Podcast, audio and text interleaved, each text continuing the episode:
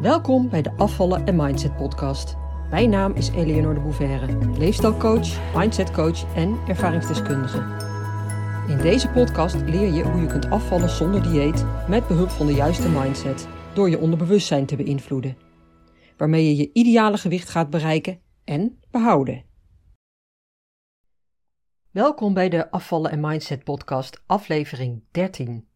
Voor jou geen hongerwinter. Ja, en wellicht triggert de titel je een beetje. Uh, nee, ik ga het niet hebben over de hongerwinter. Of, het is trouwens een beetje raar, realiseer ik me nu, want het is echt hartje zomer. Op het moment dat ik deze opneem. Het is uh, buiten ja, minimaal 30 graden, denk ik. Zeker in de zon, natuurlijk nog wel warmer.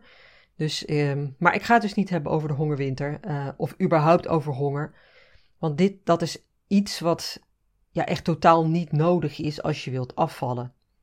Want we blijven uit de dieetmodus, weet je nog? Het zal je zometeen wel duidelijk worden waarom ik refereer aan de hongerwinter. In mijn vorige podcastaflevering stelde ik de vraag: wat geloof jij allemaal? Wat heb jij, bewust of onbewust, allemaal als waarheid geaccepteerd? Wat zeg je tegen jezelf en waar identificeer je je mee?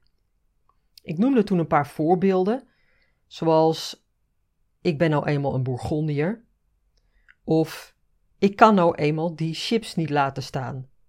Als ik tv kijk, hoort daar iets lekkers bij. Ik legde toen ook uit dat wanneer je zulke overtuigingen hebt, dat het niet zo makkelijk is om je gedrag aan te passen. Want die overtuigingen, dus die dingen die je tegen jezelf zegt of die je gelooft, die sturen je gedrag aan. Je kunt enerzijds wel willen afvallen, maar als je jezelf blijft identificeren als Bourgondier, dan ga je het op wilskracht doen. Met een dieet dus. Of met voedingsadviezen. En dat soort oplossingen zijn altijd maar tijdelijk. Het zijn schijnoplossingen.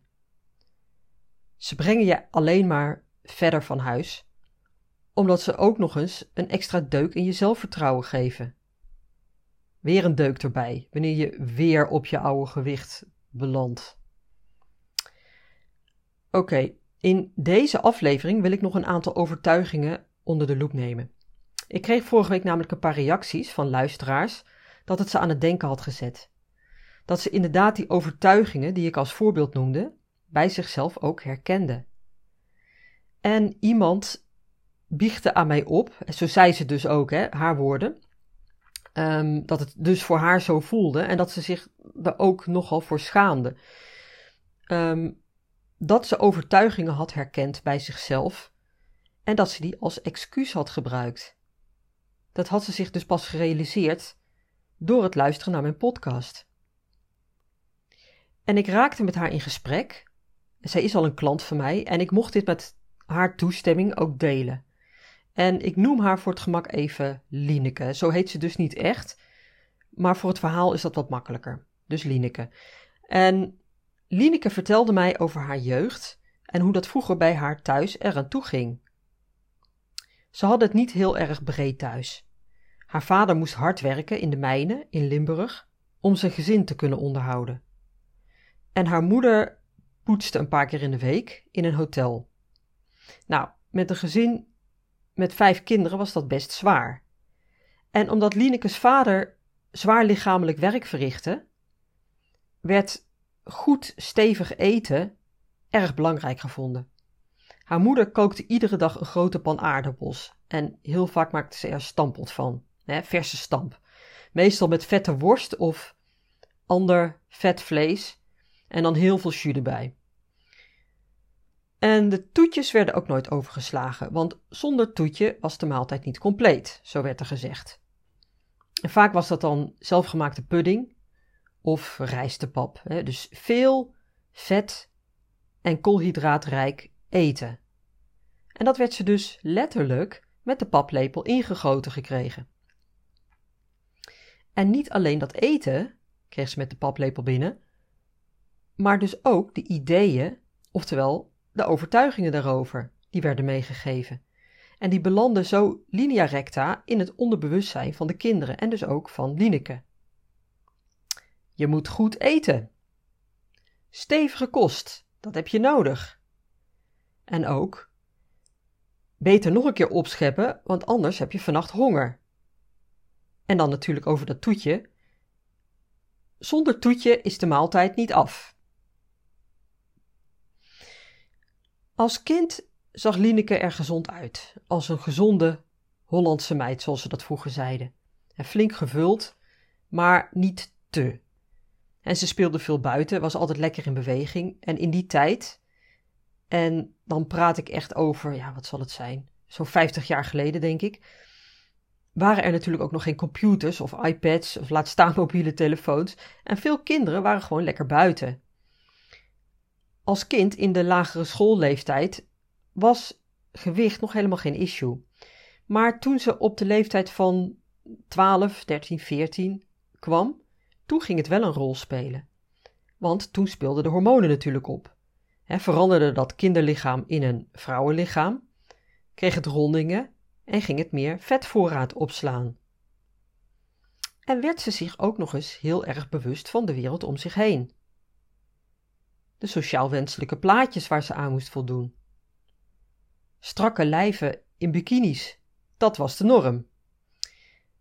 En als je dan al in zo'n fase van enorme onzekerheid zit, hè, want dat is de puberteit natuurlijk ook, dan ben je daar heel erg vatbaar voor. En wat ga je dan doen?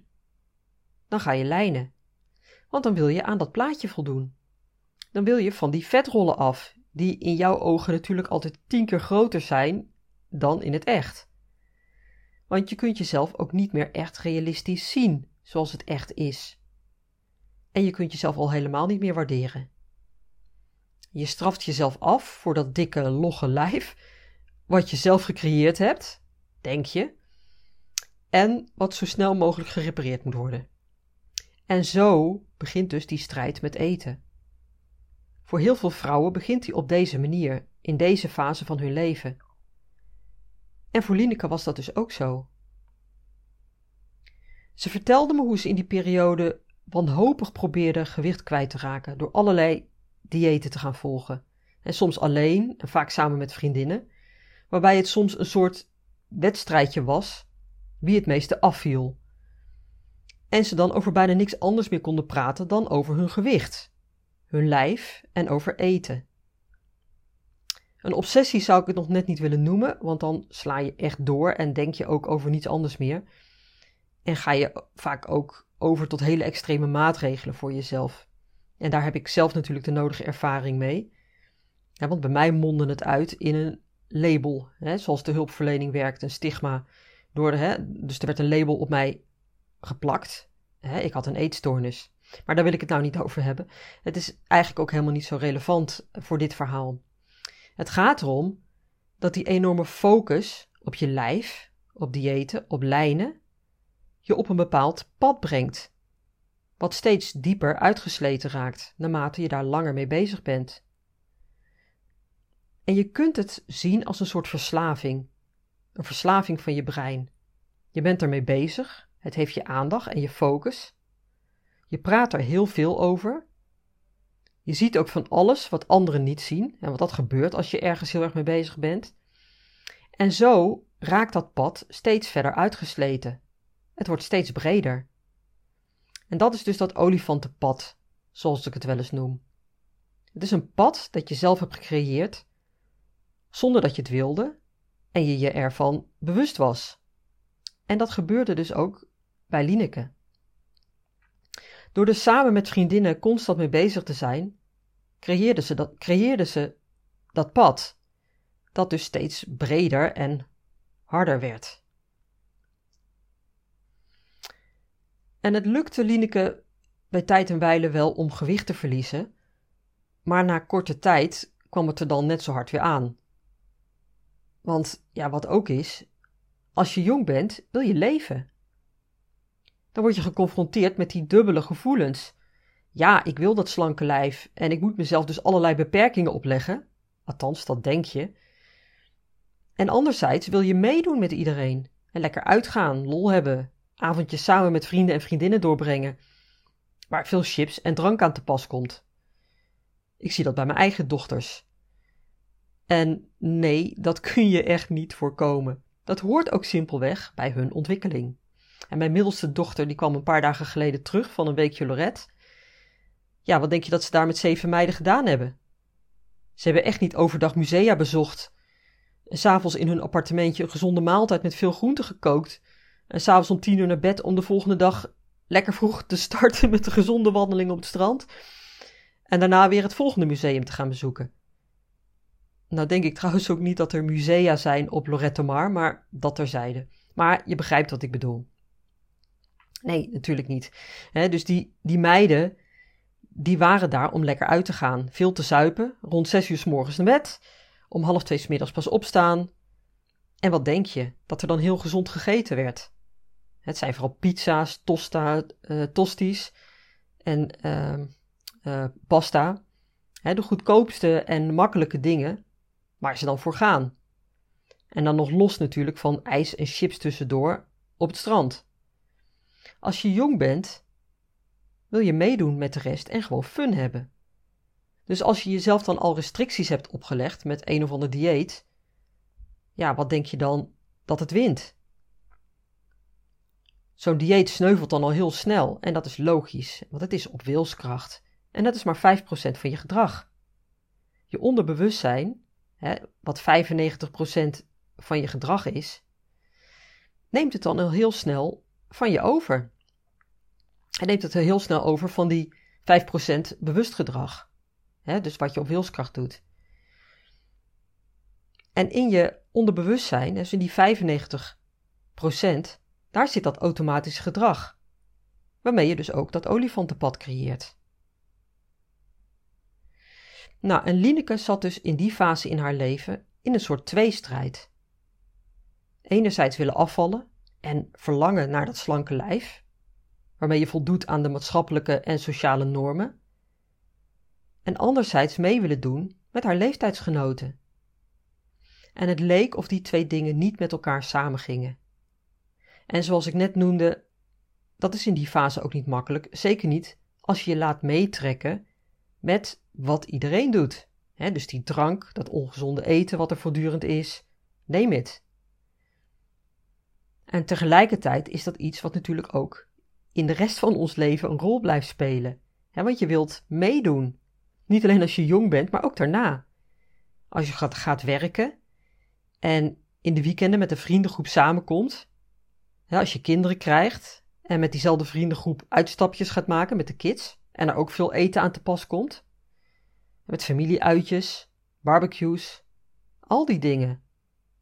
Want je bent een sociaal wezen dat gewoon mee wil doen. Dus is het belangrijk dat je een modus vindt voor jezelf hoe je daarmee omgaat. Want anders blijf je in die tweestrijd zitten. Dan blijft het dit aan de ene kant, hè, dus die gezelligheid en lekker meedoen met anderen, en anderzijds die strijd met eten en met je gewicht. En dat wil je niet. Dit speelde dus in Linekes leven en niet alleen na die fase van puberteit en als jongere, toen ze een opleiding ging doen en ging werken, uh, verkering kreeg en ging trouwen en kinderen kreeg. Dus in al die levensfases. Het bleef voortdurend een rol spelen. Als een soort irritant geluid op de achtergrond dat je graag weg wilt hebben, dat je niet wilt horen, maar het blijft maar aanwezig. Het irriteert je en tegelijkertijd herinnert het je aan wat je ook wilt, namelijk dat fijne, slanke lijf. En dus ging ze telkens weer op dieet. En vaak was het dan weer iets anders. Want, dit, want dat is wat er dan gebeurt. Hè? Als je eerst een dieet hebt geprobeerd en het werkte niet voor je gevoel, hè, dus je kwam na korte tijd weer aan, dan zit dat in je herinnering, in je ervaring, als een soort faalervaring. Dus wat doe je dan de volgende keer? Dan pak je een ander dieet. Of ga je in ieder geval iets anders doen? volg je het advies van weer iemand anders? Um, want dat geeft je hoop. Je doet iets anders, denk je. En daarmee vergroot je je hoop dat het dit keer wel gaat lukken. Maar in werkelijkheid houd je jezelf natuurlijk gigantisch voor de gek. Want in feite doe je precies hetzelfde. Dat andere dieet of dat andere voedingsadvies is alleen in een ander jasje gestoken. Maar je legt jezelf nog steeds beperkingen op. Je eet nog steeds dingen die je anders niet zou eten en die je waarschijnlijk niet eens lekker vindt. Je doet nog steeds wat een ander vindt dat goed voor jou is. Je geeft de regie volledig uit handen. In feite zeg je: Ik kan het niet, dus vertel jij maar wat ik moet doen. En omdat je dus weer in hetzelfde patroon zit, doe je iets wat je voorheen ook al deed. Alleen dan anders verpakt. Eerst heette het uh, Cambridge dieet en nu heet het Sonja Bakker. Snap je wat ik bedoel? En ja, dat dieet is wel anders. En uiteraard zitten er ook wel gezonde elementen in zo'n dieet. Maar dat is niet waar het om gaat. Je hebt namelijk niet zelf de regie. Je beperkt jezelf weer. Je luistert niet naar je lichaam. Je vertrouwt er weer op dat je hiermee, dus door aan de oppervlakte wat dingetjes tijdelijk aan te passen of te schrappen, dat je daarmee gewicht kwijtraakt. En dat de kilo's er dan ook nog eens afblijven. Ja, wat denk je zelf? Dat kan, dat kan helemaal niet. Dus je doet weer hetzelfde, maar dan aan de buitenkant een heel klein beetje anders. Wat dus gewoon hetzelfde is, want je pakt het weer niet echt aan. Niet grondig.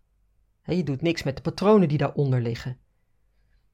En als je doet wat je deed, dan krijg je wat je kreeg. Dus houd jezelf niet voor de gek. Stop daarmee.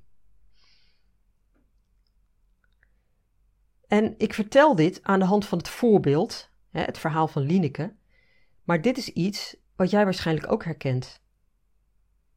En wat daar vaak onder ligt, is angst. Want je weet niet hoe het wel moet, hoe je het wel kunt volhouden, hoe je wel afvalt en op gewicht kunt blijven. En je moet iets, want anders loopt het helemaal uit de hand. Dus je grijpt naar een oplossing die in feite een schijnoplossing is, omdat je zelf ook niet weet hoe het anders kan.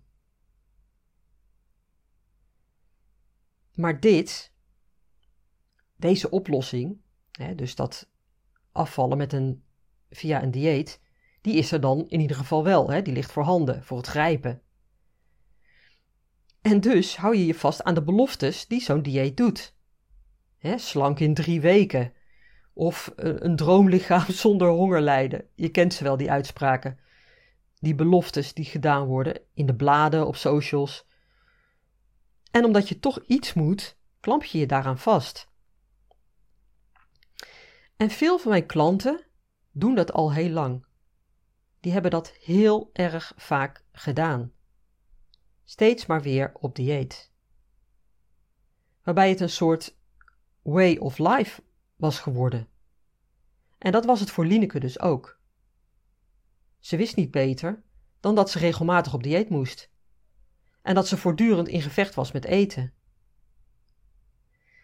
Vaak was dat op de achtergrond, maar vaak ook kwam dat weer op de voorgrond. En eigenlijk was het er dus altijd. Al dan niet sluimerend. En ze wist niet beter dan dat dit bij haar leven hoorde. Ook al baalde ze er natuurlijk vreselijk van, want dit wilde ze helemaal niet. En dit wil jij waarschijnlijk ook niet. Steeds maar met eten bezig zijn, vanuit angst. De angst om nog meer aan te komen. De angst dat je de kilo's die je met veel pijn en moeite eraf hebt gekregen, er in mum van tijd weer aan zitten. De angst dat het je nooit meer gaat lukken. Maar wat bij Lineke dan ook nog was, en waar ze zich heel erg en vooral heel erg pijnlijk bewust van werd toen ze mijn podcast van vorige week had geluisterd, bij haar speelden dus ook die stemmetjes van haar ouders op de achtergrond mee. Want eten was altijd een issue. Niet alleen omdat ze wilde afvallen en slank wilde zijn, maar ook omdat ze overtuigingen had die onderhuids als een soort radertje aanwezig waren en haar aanstuurden. Omdat haar zussen en broer ook altijd al aan de stevige kant waren, en net als Lineke vanaf de puberteit steeds molliger werden, deed haar moeder dat af als: Zo zijn wij nou eenmaal. En ze noemde dan hun achternaam, hun familienaam dus, die ik hier natuurlijk niet zal noemen. Maar laten we zeggen dat ze, ja, verzinnen ze iets, uh, Bakel van hun achternaam heten.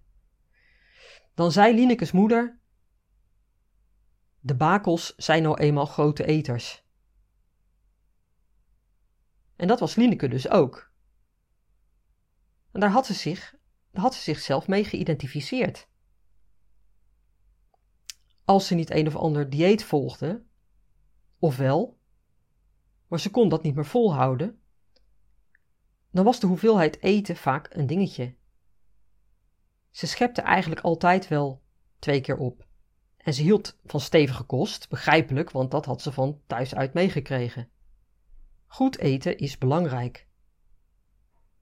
Als ze zich niet helemaal vol had gegeten, dan miste er iets. Zo omschreef ze het. En als er geen toetje was, dan klopte het ook niet, want dan was de maaltijd gewoon nog niet af.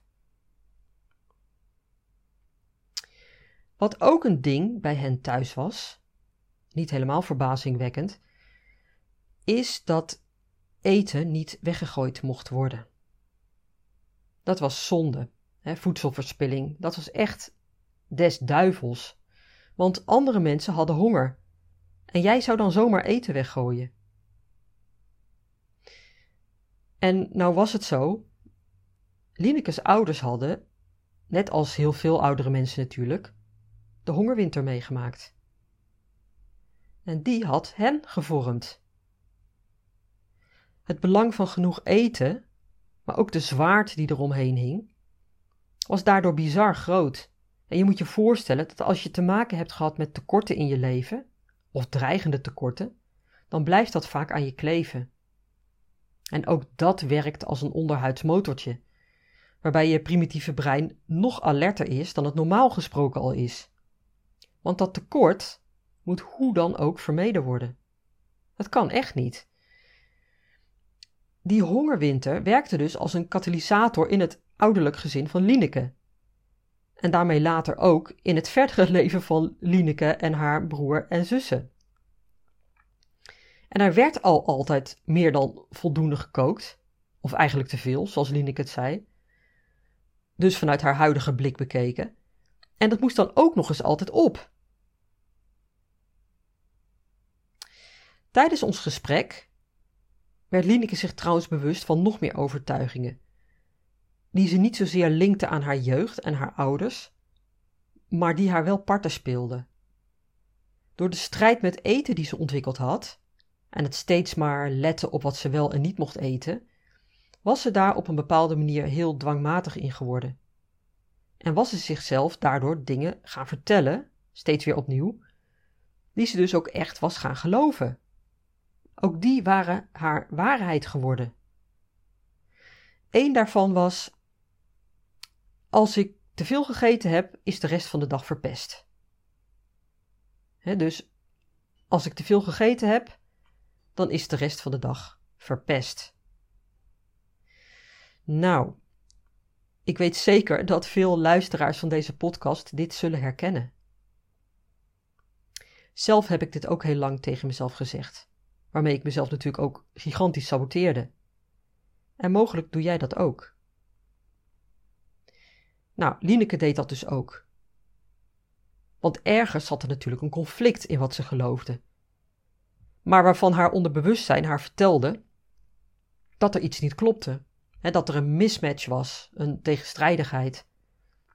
Want enerzijds moest ze goed eten, en veel eten, en stevig eten, want eten was belangrijk. Maar anderzijds wilde ze dat juist niet en keurde ze dat af, want het strookte niet met haar verlangen naar dat fijne gewicht. En ook niet met wat er in al die diëten aan regels werd gesteld. Dus als ze dan te veel had gegeten En dat was best vaak het geval, zei ze. Wat natuurlijk logisch is hè, als je zulke onderliggende overtuigingen hebt. Als ze dan te veel had gegeten, dan zou het niet meer uitmaken. Dan deed het er niet meer toe. Dus dan zou je de rest van de dag ook gewoon veel kunnen eten. Maar wat ze natuurlijk deed, en dit is iets wat dus echt heel vaak gebeurt, is dat ze de pijn van dat te veel eten en de schaamte en spijt die eromheen hing, dat ze die verzachten of wegpoetste door te zeggen: Het maakt nu niet meer uit. Morgen weer een dag, dan beginnen we weer opnieuw. En daarmee veroordeelde je jezelf dus eigenlijk ook. Je straft jezelf af, boort jezelf de grond in en zegt vervolgens: Het maakt niet meer uit. Ga nu maar helemaal los. Waarmee je het dus eigenlijk voor jezelf nog erger maakt. Maar je wilt voor even de pijn verdoven. En dus sta je jezelf toe om nog meer te eten, omdat het niet meer uitmaakt. Zeg je. Terwijl je natuurlijk heel goed weet dat het bullshit is. Dus wat je in zo'n geval zou kunnen doen, in zo'n situatie, en dat is dus ook wat ik tegen Lineke zei, dat is mild zijn naar jezelf. Wees mild naar jezelf en straf jezelf niet af. Want oké, het was dan misschien niet zo handig om zoveel te eten, maar dat is geweest. En nu is het belangrijk om weer vooruit te kijken. Blijf niet hangen in het verleden, hè, met dat schuldgevoel, want daarmee is die visueuze cirkel rond en blijf je daarin hangen. Dan doe je wat je telkens doet. Nog meer eten en breng je jezelf daarmee eigenlijk nog verder in de problemen. Je saboteert jezelf daarmee. Dus die mildheid naar jezelf toe, in plaats van jezelf afstraffen, dat is zo belangrijk. En dit hangt natuurlijk volledig samen met het accepteren van jezelf. Met waar je nu staat, met wie je bent. Ook al heb je op dit moment nog niet dat gewenste gewicht en vind je je lijf eigenlijk helemaal niet zo mooi. Die acceptatie in zelfliefde, en ik weet dat dit voor heel veel vrouwen echt een dingetje is, of zeg maar gerust een ding, is ja, die acceptatie en die zelfliefde, die is echt super, super belangrijk. Daar zal ik een andere keer een podcastaflevering aan wijden. Nou, dit was dus naar aanleiding van het gesprek dat ik met Lineke had. En fijn dat ik het mag delen natuurlijk, want hier zit niet alleen heel veel herkenning in, maar er zitten ook wijze lessen in. En onderliggende overtuigingen omtrent eten, afvallen en je lijf, die we allemaal hebben. Veel daarvan komen voort uit je jeugd.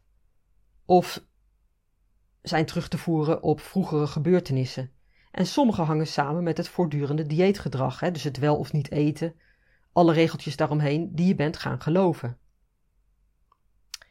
Pas dus op wat je tegen jezelf zegt.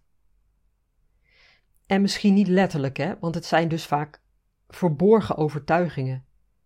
En, nog, en om nog even terug te komen op die overtuigingen over het weggooien van eten, dat dat zonde zou zijn, en over veel en stevig eten, dus dat het belangrijk is dat je goed eet en ervoor zorgt dat je nooit een hongergevoel krijgt, dat je altijd een voorraadje of een bodempje hebt.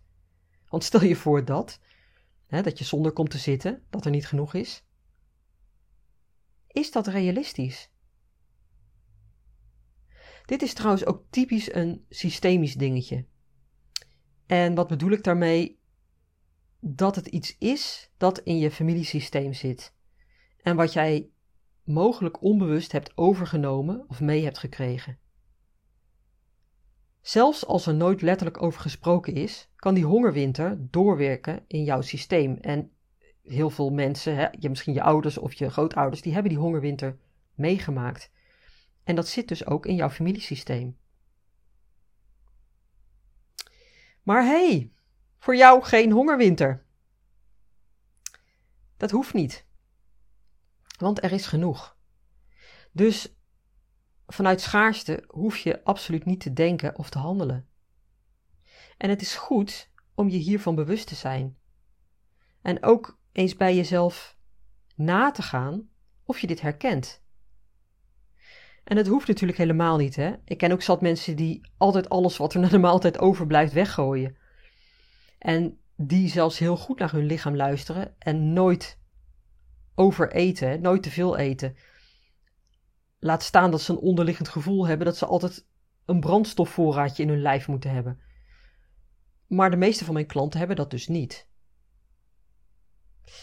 Dus denk hier eens over na. Het kan je helpen om je bewust te worden van hoe het bij jou werkt en om dingen in perspectief te plaatsen.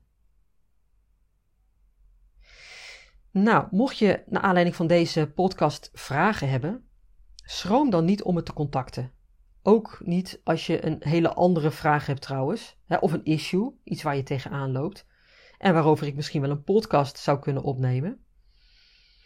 Doe dat vooral, vind ik echt ontzettend leuk.